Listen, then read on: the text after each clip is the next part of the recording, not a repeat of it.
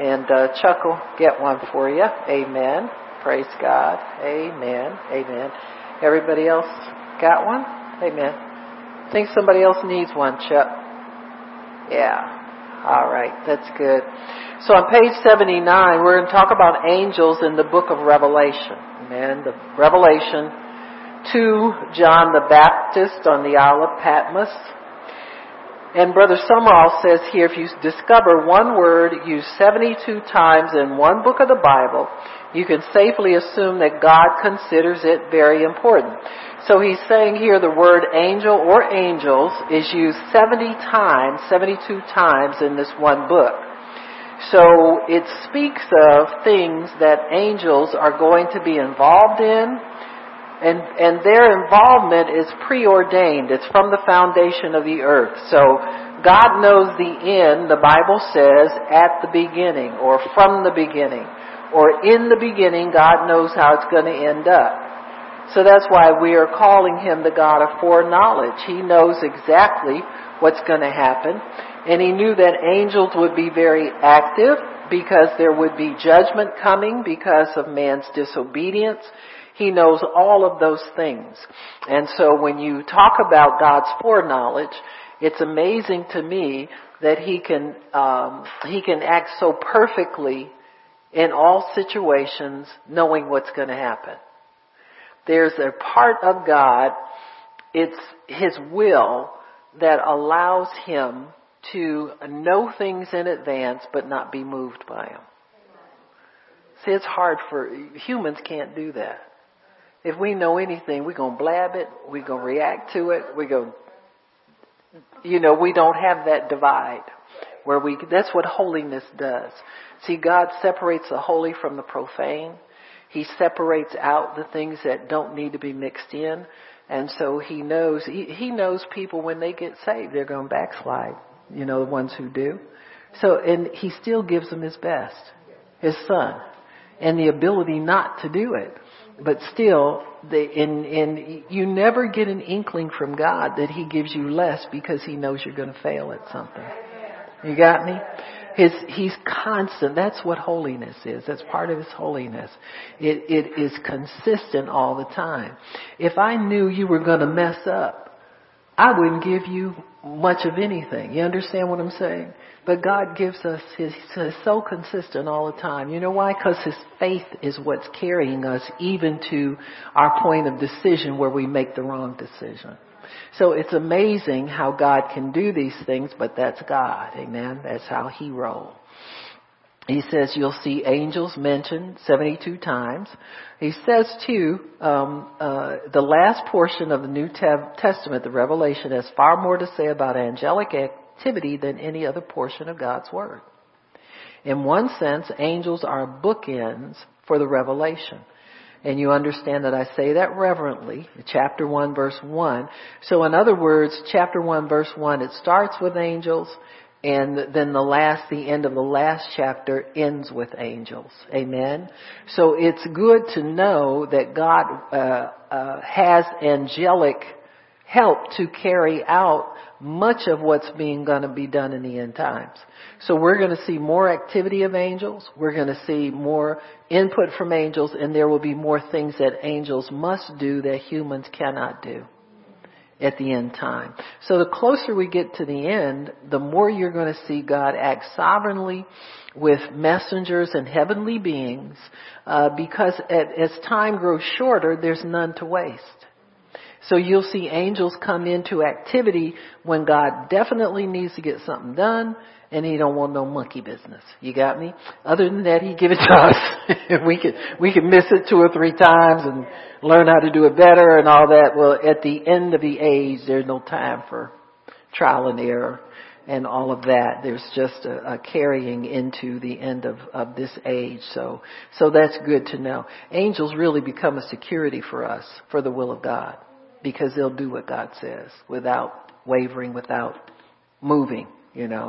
And so it says here, Revelation 1 verse 1, the revelation of Jesus Christ, which God gave unto him to show unto his servants things which must shortly come to pass. And he sent and signified it by his angel unto his servant John. So the angel gave John this revelation. When we turn to the final chapter in the last section of verses, angels appear again holding the revelation in a single tight unit. They are pointed out by our Lord himself. I, Jesus, have sent mine angel to testify unto you of these things in the churches. So Jesus will send angels with messages to testify to people. And that's very important because we think more in the church age of us carrying forth the gospel. You know what I'm saying? Go into all the world and preach the gospel. We think we're the center of God's work in the earth. But when you look at it here at the final wrap up, you see angels coming in and kind of taking over things. And that really is because they act sovereignly in the will of God. They do not have a will to oppose God. We do. So he uses the stronger to compensate for the deficiencies of the weaker. And because he knows angels are going to carry out exactly what he said. We got to get 15 confirmations, pray about it, wait 5 years. You understand what I'm saying? We don't have time for that at the end. When it's the end, it is the end. So the book of Revelation is generally a chronological unfolding of future events. So let's look at the angels in Revelation and their ministry as it progressively unfolds. He says here more than 10% of the references to angels are found in connection with the letters to the 7 churches that were at Asia Minor. Now these were real churches with real congregations, but they are also prototype churches for churches that exist now. You know, people are pretty consistently the same. What they did back then, they tend to do now. Amen. When Paul told the women to shut up in the church and quit hollering over across the aisle, hey, Harry, did you hear what he said? I told you I was right. Huh? That's what he meant when he told women to shut up. Quit talking to Harry. Talk to Harry when you get home. And ask Harry what he thought the pastor said instead of the reverse all the time. So, you know, same stuff now. I've been in churches where everybody elbowed the person next to them because they had told them something or thought they told them something before they, see, told you I was right, elbowing each other. He says it's fascinating to consider that God might have detailed angels to carry messages to specific congregations. The meaning of angel is simply messengers. So when he talks about angels, it's because they do carry a message. They carry a specific message. Sometimes they carry out judgment, which is another form of message. And sometimes they give warnings, which is a type of message. You will recall that on one occasion the Apostle Paul was caught up into the third heaven. He testified he heard unspeakable words, which it is not lawful for man to utter. So angels tend to have their own language around the throne, and it to the hearer, it's kind of an overwhelming thing because he says it's unlawful for man to repeat what they heard up there in heaven. So there's a holiness about the conversation around the throne of heaven. And I think that's true about the end of the age. As the end of the age comes, the church is going to hunger more for holiness and for intimacy from God and from empowerment by God in everyday. People are getting less and less concerned about the things that pertain to this life. Christians are.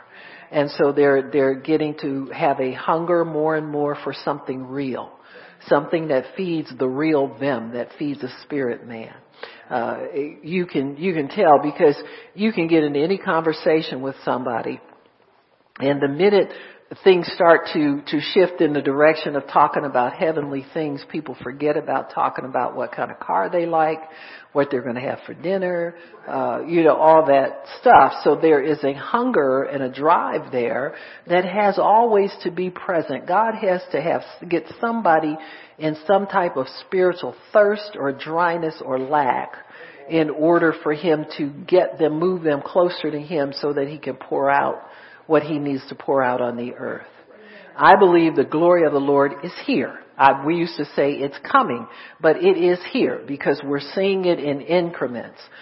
We talked, I think it was last Sunday, about it starts out the size of a man's hand, just like the prophet saw, that little cloud. And the outpour of rain really is the glory of God. That's the greatest rain that you can ever have. So literal rain is just symbolic of the rain of the glory of God, where he pours it out on all flesh. And what did he say? Your sons and your daughters shall prophesy. Old men will see. And see, you're seeing more of that. We have had a hunger for prophetic things, and we've had a measure of them. We've had it ministered on the level of relating to your natural needs, because many times people doubt if God's going to take care of them. I mean, really, when you think about it, that's just kind of real basic.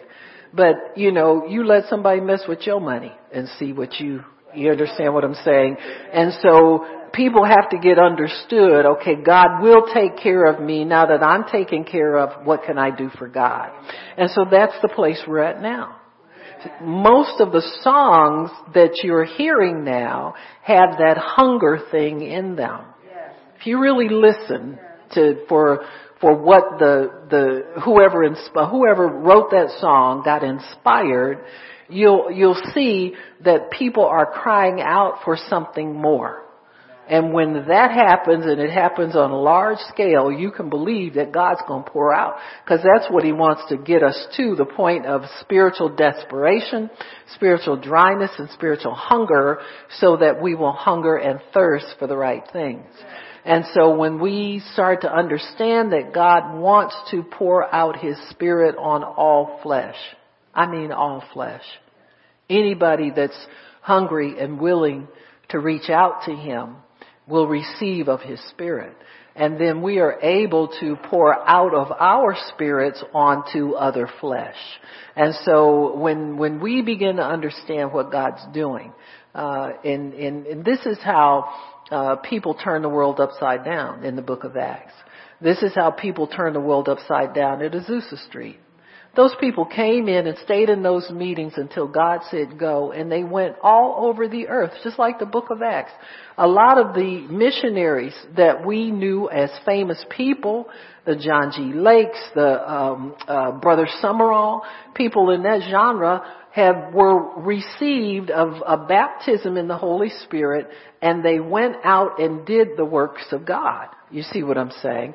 And they didn't wait around and go to Bible school. There was no holding tank for the people of God. They just went at the command of God and shared what they had, and then God added more to it as they went. He'd rather have a runaway horse than to have to beat a dead one back to life.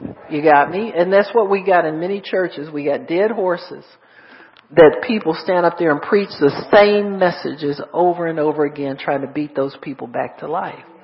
And so when somebody in that bunch gets a hunger for something real, and they look in the book of Acts and get convicted, go ye into all the world. I've never done that. Well, I'm scared God won't use me. When they get sick of making excuses for why they don't obey the gospel, the great commandment, then that hunger will start to get in them, and God will pour out to them, and they'll be equipped to go and do what God said to do. And he worked with the church, confirming his word with signs following. It's got to be that. We have had enough of great swelling words of man's wisdom with no confirmation that God's working with that person. The anointing's hovering over it, but there's no sign confirming that God gave them that message. Most of them are their own messages. They keep preaching them over and over again because they're popular and people like them. People jumping up and shouting and screaming your name is not a sign confirming the word. Don't get it twisted. You can make anybody jump up and get excited, but it's God working with that. You know he's working with it because signs follow. People get healed. People get delivered. Amen? And so we have to understand that there is a real gospel that is yet to be preached in all the world. Got me? So he says, talking about here, it says we're talking about what happens at the throne of God. So he says these words are unspeakable for a man to utter. So these are holy things. But he was able to partake and hear them. He said we must be very careful in any speculation about what Paul referred to here. But it's possible that he was allowed to witness in a prophetic vision what is described in Revelation as, and all the angels stood round about the throne saying, Amen. Blessing and glory and wisdom, thanksgiving and honor and power and might be unto our God forever and ever. So he really heard angelic worship. Amen. He heard angelic worship. Did Paul see and hear angels? I don't know, of course, but I think he did. I think he would say it was simply indescribable in glory and majesty. So that's when tongues take over. When you can't describe something. Amen. Praise God. So, amen. We have looked previously at the fact that one of the chief functions of angels is to worship God. We see in Revelation that they will have that privilege throughout eternity. Amen. And we will too. How disappointing it is to end our view of the heavenly scene and let our eyes again focus on the things of earth. Amen. Here, instead of angels praising God, we see men and women blaspheming, living in sin with no sense of obligation to God. Why is that? At least a partial answer is found in Ecclesiastes 8:11, because sentence against an evil work is not executed speedily. Therefore, the heart of the sons of men is fully set in them to do evil. So God really wants people to come to repentance. That's why he doesn't execute sentence right away when people sin. And I'm very thankful for that. I don't know about you. Hello. But there does come a time when your cup of iniquity is full. When he's had enough, man, it's time. Time to bring you before me and account for what you're doing down there. In this age of grace, all men benefit from the long suffering and patience of God. He does not immediately punish sin, but there's coming a day when he will. And he will use his angels as agents of his vengeance.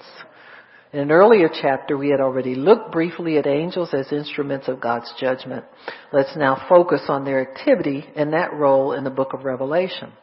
So, there are warnings that angels bring forth. It says the angelic job of warning people, and then if the warning is not heeded, bringing about the judgment of God will be especially enforced during the end times in relationship to the Antichrist. It says, let me begin to explain the above by quoting from the 14th chapter of Revelation. And the third angel followed them, saying with a loud voice, if any man worship the beast and his image and receive his mark in his forehead or in his hand, the same shall drink of the wine of the wrath of God, which is poured out without mixture into the cup of his indignation, and he shall be tormented with fire and brimstone in the presence of the holy angels and the presence of the Lamb, and the smoke of their torment ascendeth up forever and ever, and they have no rest day or night who worship the beast and his image, and whosoever receives the mark of his name. During his brief reign on earth, the Antichrist is going to control completely the economic life of everyone. No one will be able to buy or sell unless he has a mark on his forehead or his hand. So people will have to make a decision to identify themselves with God's people and suffer death as a consequence, or to go along with the Antichrist. The great majority will make the wrong choice. They will say, I am ready, give me the mark.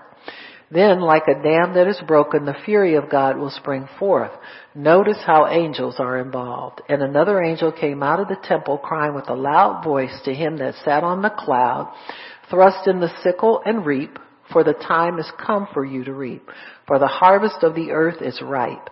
And he that sat on the cloud thrust in his sickle on the earth, and the earth was reaped. And another angel came out of the temple, which is in heaven, he also having a sharp sickle. And another angel came out from the altar, which had power over fire, and cried with a loud cry to him that had the sharp sickle, saying, Thrust in thy sharp sickle, and gather the clusters of the vine of the earth, for her grapes are fully ripe. And the angel thrust in his sickle into the earth, and gathered the vine of the earth, and cast it into the great winepress of the wrath of God.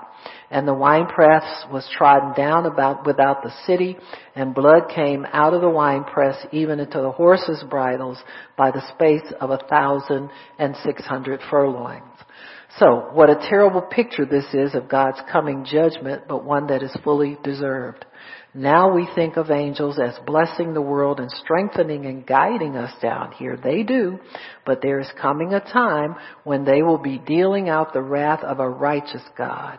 Where do you stand just now, or under the blessing, present blessing of angels, or under the coming judgment?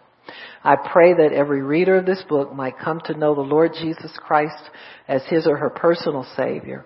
My words to you may not be effective, but will you receive warning from the Word of God? I urge you to get a Bible and read the 16th chapter of Revelation, which is too long for me to quote here. You will note how 7 angels are used by God to execute his fierce wrath on an unbelieving world. It's a terrible, terrible picture of things to come, and I would have you avoid it at all costs.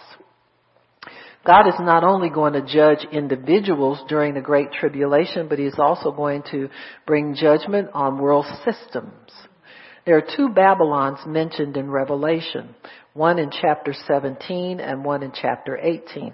Now, this is the first time I've heard anybody refer to it as 2 Babylons. But we know that there's a spiritual Babylon, and then there's a political Babylon. There's a religious and a secular Babylon, because, in fact, we have often said that the religious spirit and the political spirit are the same spirit. They just work in different realms. One disguises himself among the people in the religious world, the churches and so forth. The other one disguises himself among the people in the secular world. And so the spiritual Babylon is actually a seat of spiritual authority in the second heaven. And it rules from there, and it releases instructions to different princes and principalities down here on earth. So there's a relay system between the demonic angels to the second heaven and down to earth. And so that spiritual Babylon, if you look at, you think about it, now we read in the book of Genesis that they built the Tower of Babel and God confused their language. And God looked down and said, and they were going up to get into heaven to take over from God. Now we don't know how far they got. So they probably got to the second heaven. You understand? I mean, these things are real. And so they have an established seat, because when they were of one language and one mind, they were able to ascend almost up into heaven. God confused the language and stopped their building, but they still have a seat in that realm. And so that would account for the second heaven being a place of great spiritual energy of the dark side. So there are, in their people, you see some of the testimonies of people who have actually gone to heaven, been transported to heaven. And they all speak of going, piercing through an area, a region of great darkness and negative angelic activity before they went to the third heaven. You got me? And so when we talk about these angelic presences, they are real. Their power is real. You got me? It's a deceptive power. We have all power, but we got to stay out of deception and stay out of their business in order to get benefit of that. Amen? And so when you talk about these things are real.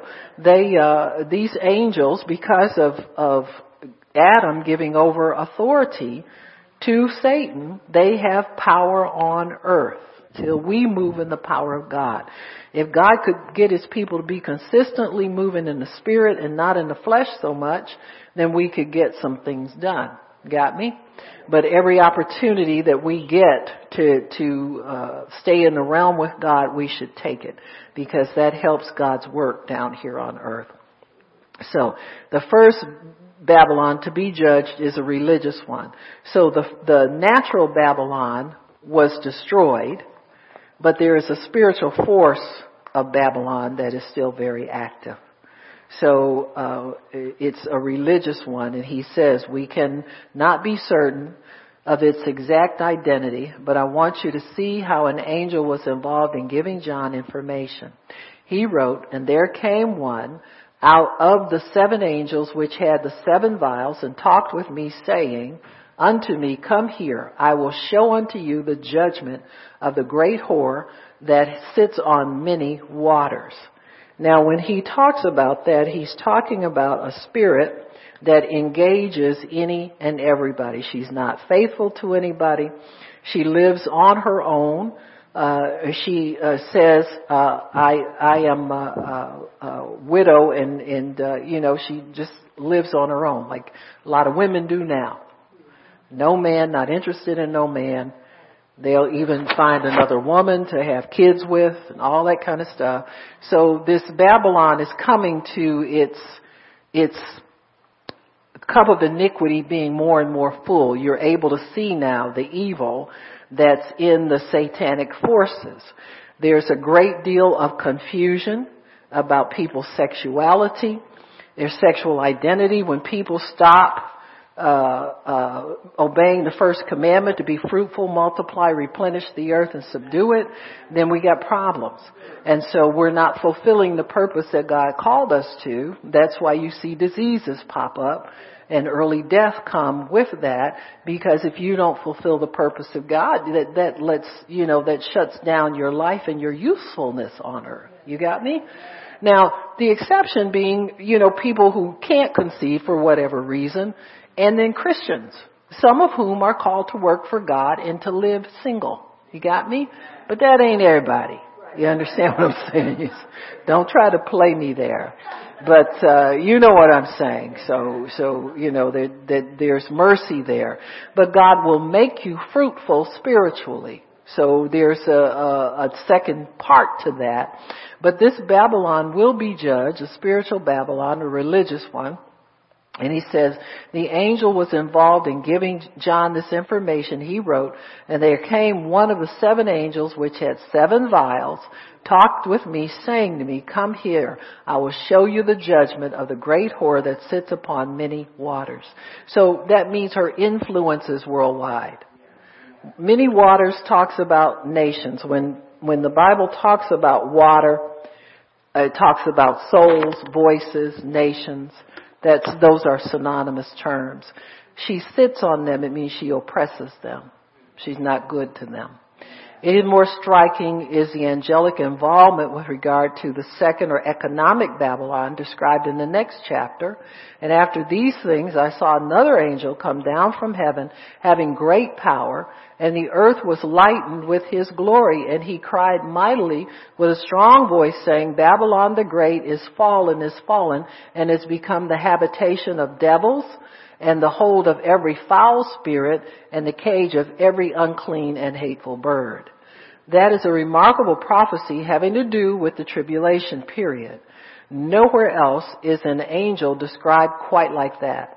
His mission is to judge economic Babylon. Some say that it's New York City, where the United Nations is. Of course, until the UN moves, and if it moves somewhere, then it's something different. But we don't understand these things. We barely can read, y'all. You know what I'm saying, as far as God is concerned. So, skipping over words, I think that's it. So come on now. So, and God won't reveal it in that sense to people, because then people be wanting to go and do it themselves instead of waiting on God. Artists often picture angels having bright countenance. Where do they get that idea? Perhaps from Revelation 19:17, "And I saw an angel standing in the sun." That seems to refer to a brilliance that shone from his face. What a sight that would be. I don't think our eyes would remain on the angel for too long, however, because this one too has a work of judgment to execute. The rest of Revelation 19 tells how the remains of a great army provide food for the fowls, and then how at last the beast and the false prophet and those who worshipped his image are all cast into a lake of fire burning with brimstone. The preceding have been just some highlights of angelic involvement in the judgments described in Revelation. You'll want to read the entire book of Revelation for yourself to appreciate all that angels will be doing in the end times, and pay special attention to those passages that have not been discussed much in this study as they relate to judgment. For example, chapters 4 through 13 and 20 through 22. So you got a little homework to do there and finishing up.